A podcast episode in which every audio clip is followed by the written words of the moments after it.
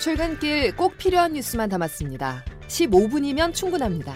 CBS 김덕기의 아침 뉴스가 전해드리는 뉴스 속속.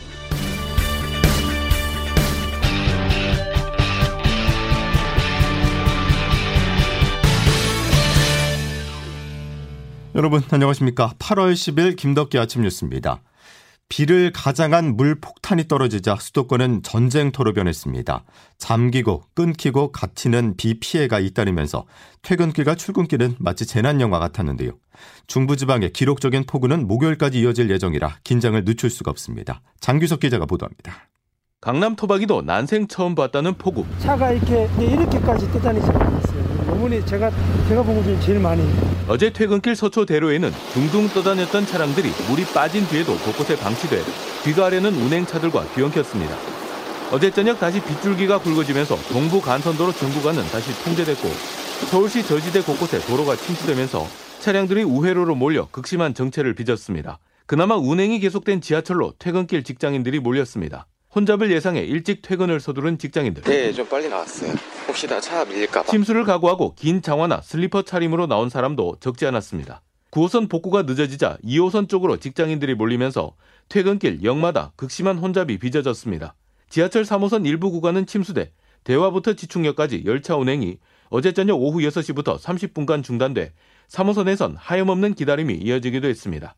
앞서 출근 시간대에는 정부가 긴급히 공공기관의 출근 시간을 오전 11시로 조정하라는 권고도 내렸는데요. 대부분 직장인들에게는 그림의 떡이었습니다. 대상이 됐던 공공기관마저도 대부분 비상체제로 돌아가 늦은 출근은 언감생심, 잘못된 짓이었다는 비판도 쏟아졌습니다. 이틀 연속 이어진 고난의 출퇴근길. 오늘은 많은 비를 품은 정체전선이 남쪽으로 내려가 대전과 세종, 충청, 경북권에서 또 다른 험난한 출근길이 우려됩니다. CBS 뉴스 장규석입니다. 오늘 출근길은 또 어떨지 걱정이 앞서는데요. 서울 동부간선도로 통행은 재개됐지만 팔당댐 방류량이 늘어 한강 수위가 상승함에 따라서 올림픽대로 일부 구간은 여전히 통제돼 있습니다.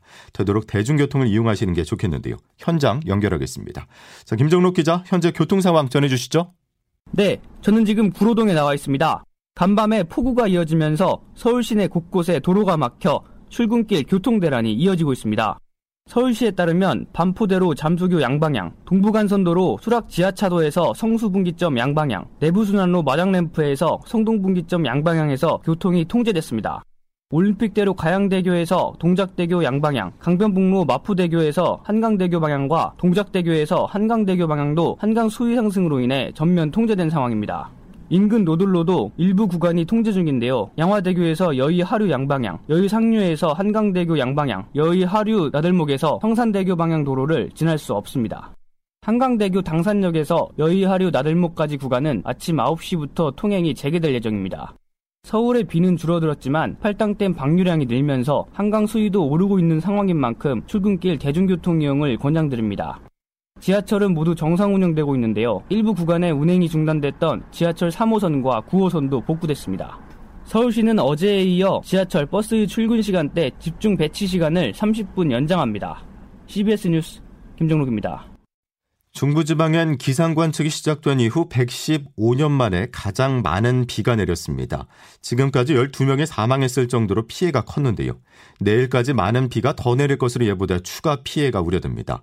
노원구 상계동과 중계동에 산사태 경보가 발령됐습니다. 보도에 양승진 기자입니다. 지난 8일 밤부터 수도권 등 중부지방에 쏟아진 폭우로 인명피해와 재산피해가 잇따랐습니다. 주택 침수와 산사태 등이 잇따르면서 서울 신림동 반지하에 살던 장애인 가족 3명을 포함해 12명이 숨지고 6명이 실종됐습니다. 상습 침수 지역인 서울 서초구와 강남구 일대에 호우가 집중돼 피해가 커졌습니다. 서초구에서만 4명이 건물 주차장과 맨홀 등지에서 실종됐습니다. 경기와 강원 곳곳에는 산사태 피해가 속출했습니다. 어제 새벽 경기 광주시 직동 자동차 전용 도로에서 산사태가 발생해 운전자 한 명이 숨졌고 두 명이 다쳐 병원으로 이송됐습니다. 중앙재난안전대책본부는 주택과 상가 2,500여 채가 침수 피해를 입은 것으로 추산했습니다. 경기도 화성 사강시장 김성삼 상인회장입니다. 열점포 정도 침수가 됐고요. 전문가를 투입을 시켜줘서 이게 원인이 뭔지를 좀 밝혀주면 좀 좋겠어요.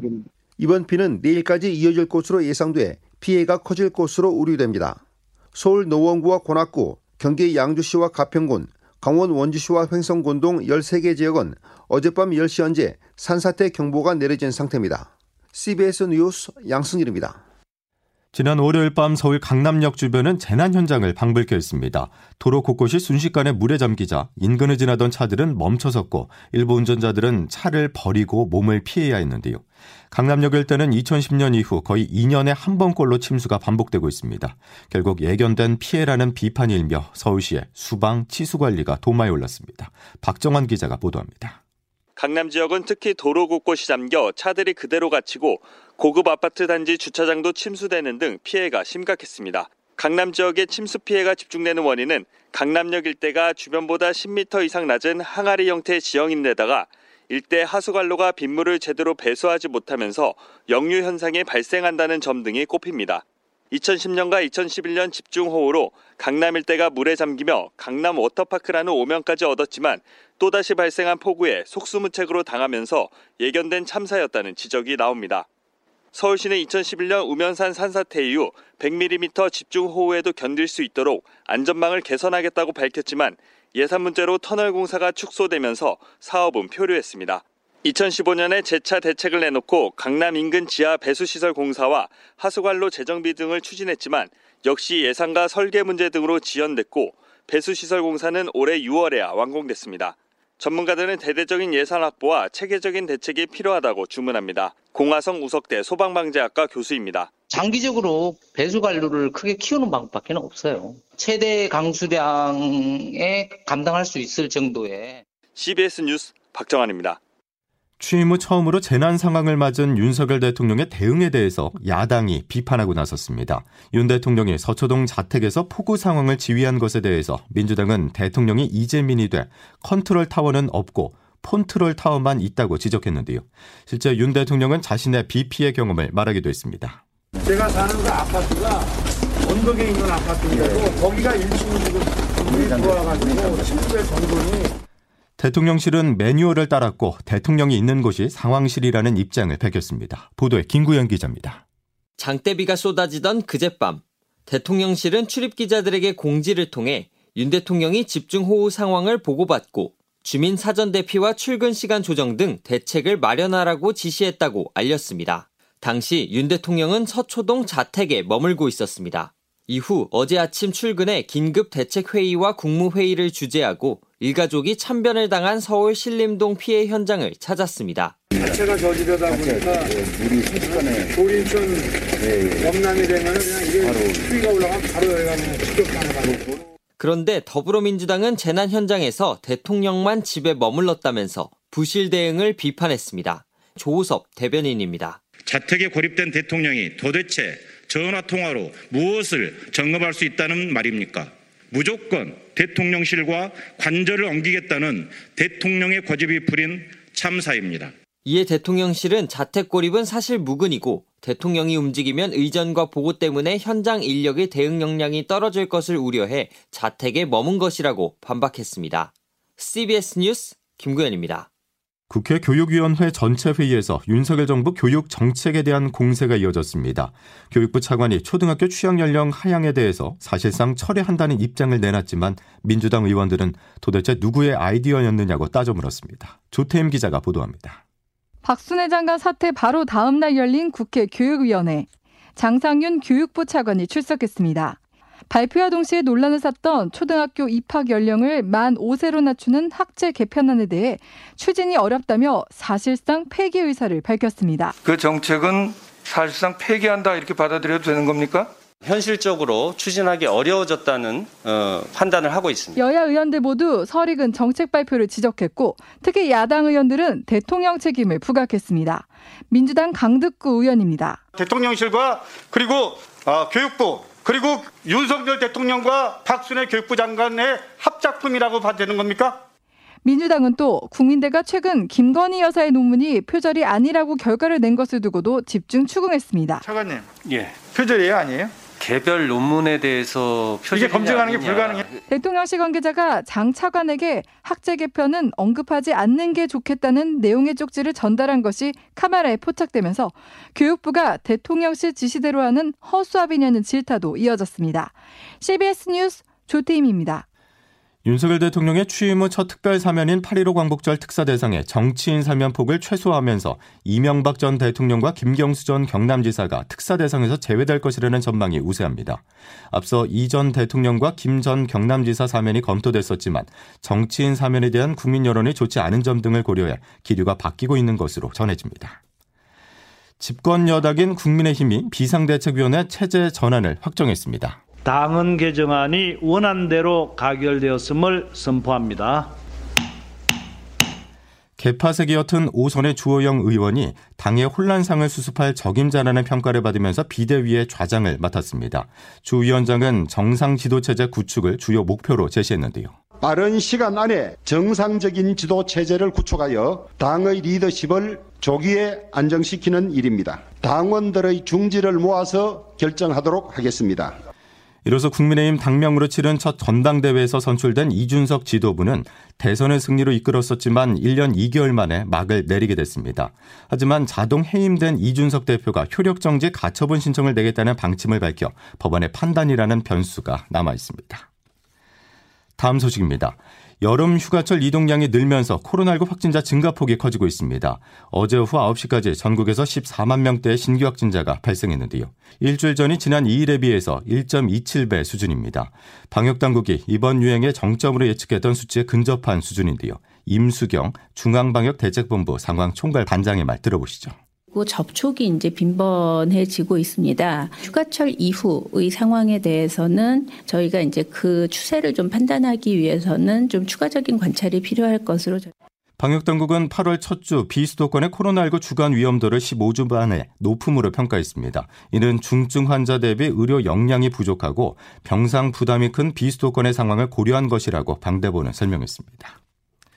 우리나라가 중부지방의 115년 기상관측 역사상 가장 많은 비가 내린 가운데 유럽은 가뭄으로 몸살을 앓고 있습니다. 유럽과 영국의 60%가 가뭄에 시달리면서 또 다른 식량 위기가 나오고 있습니다. 보도에 장성주 기자입니다.